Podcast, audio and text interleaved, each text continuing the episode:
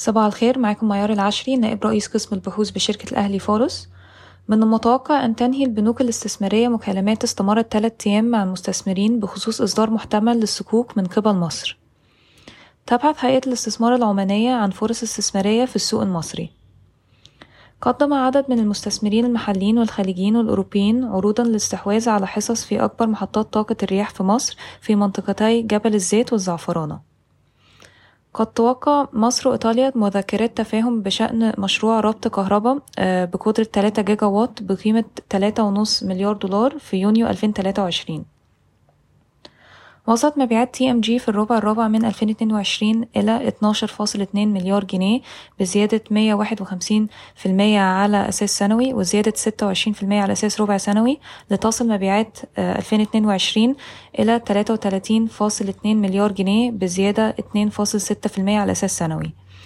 بلغ صافي الربح في الربع الرابع من 2022 305 مليون جنيه بارتفاع 385% على أساس سنوي وانخفاض 66% على أساس ربع سنوي. لتصل صافي أرباح السنة 2022 إلى 2.3 مليار جنيه بزيادة 31% على أساس سنوي. اقترح مجلس الإدارة توزيع أرباح نقدية بواقع 19 قرش للسهم. أغلق Palm Hills سندات توريق بقيمة 638 مليون جنيه. تتفاوض شركة رويال تابعة لشركة DC مع البنوك لإعادة جدولة ديون بقيمة 3.7 مليار جنيه. تسلمت الهيئة القومية للأنفاق آه، العروض النهائية من ثلاثة اتحادات آه، أو تحالفات محلية آه، ودولية مؤهلة للتنافس على تنفيذ مشروع مترو أبو قير بالإسكندرية باستثمارات 1.6 مليار يورو لمدة عامين. EXPA تنتظر موافقة البنك المركزي لتوزيع bonus shares 6 لواحد.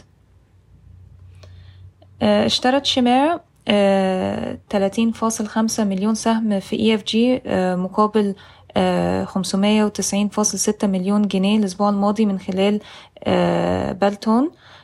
تتطلع شمارة أيضا إلى جزء من برنامج الخصخصة من خلال بلتون.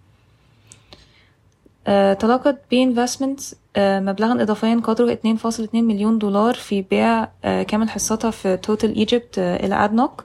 وبذلك ارتفع إجمالي قيمة الصفقة من 27.6 مليون دولار إلى 29.8 مليون دولار.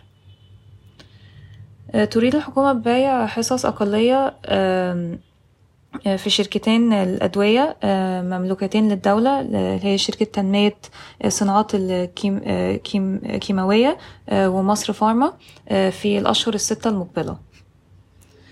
طلبت شركة شيفرون الإذن من شركة شل لاستخدام منشآتها في غرب دلتا ديب مارين على ساحل البحر المتوسط لمعالجة الغاز من حقل أفروديت القبرصي زودت طيران الإمارات رحلاتها بين دبي والقاهرة اعتبارا من 29 أكتوبر 2023 اقترح البرلمان لبرنامج سيارات الوافدين المقترح يقدم خصما بنسبة 50% على الوديعة المطلوبة من الوافدين المقيمين في دول الخليج. شكرا ويوم سعيد.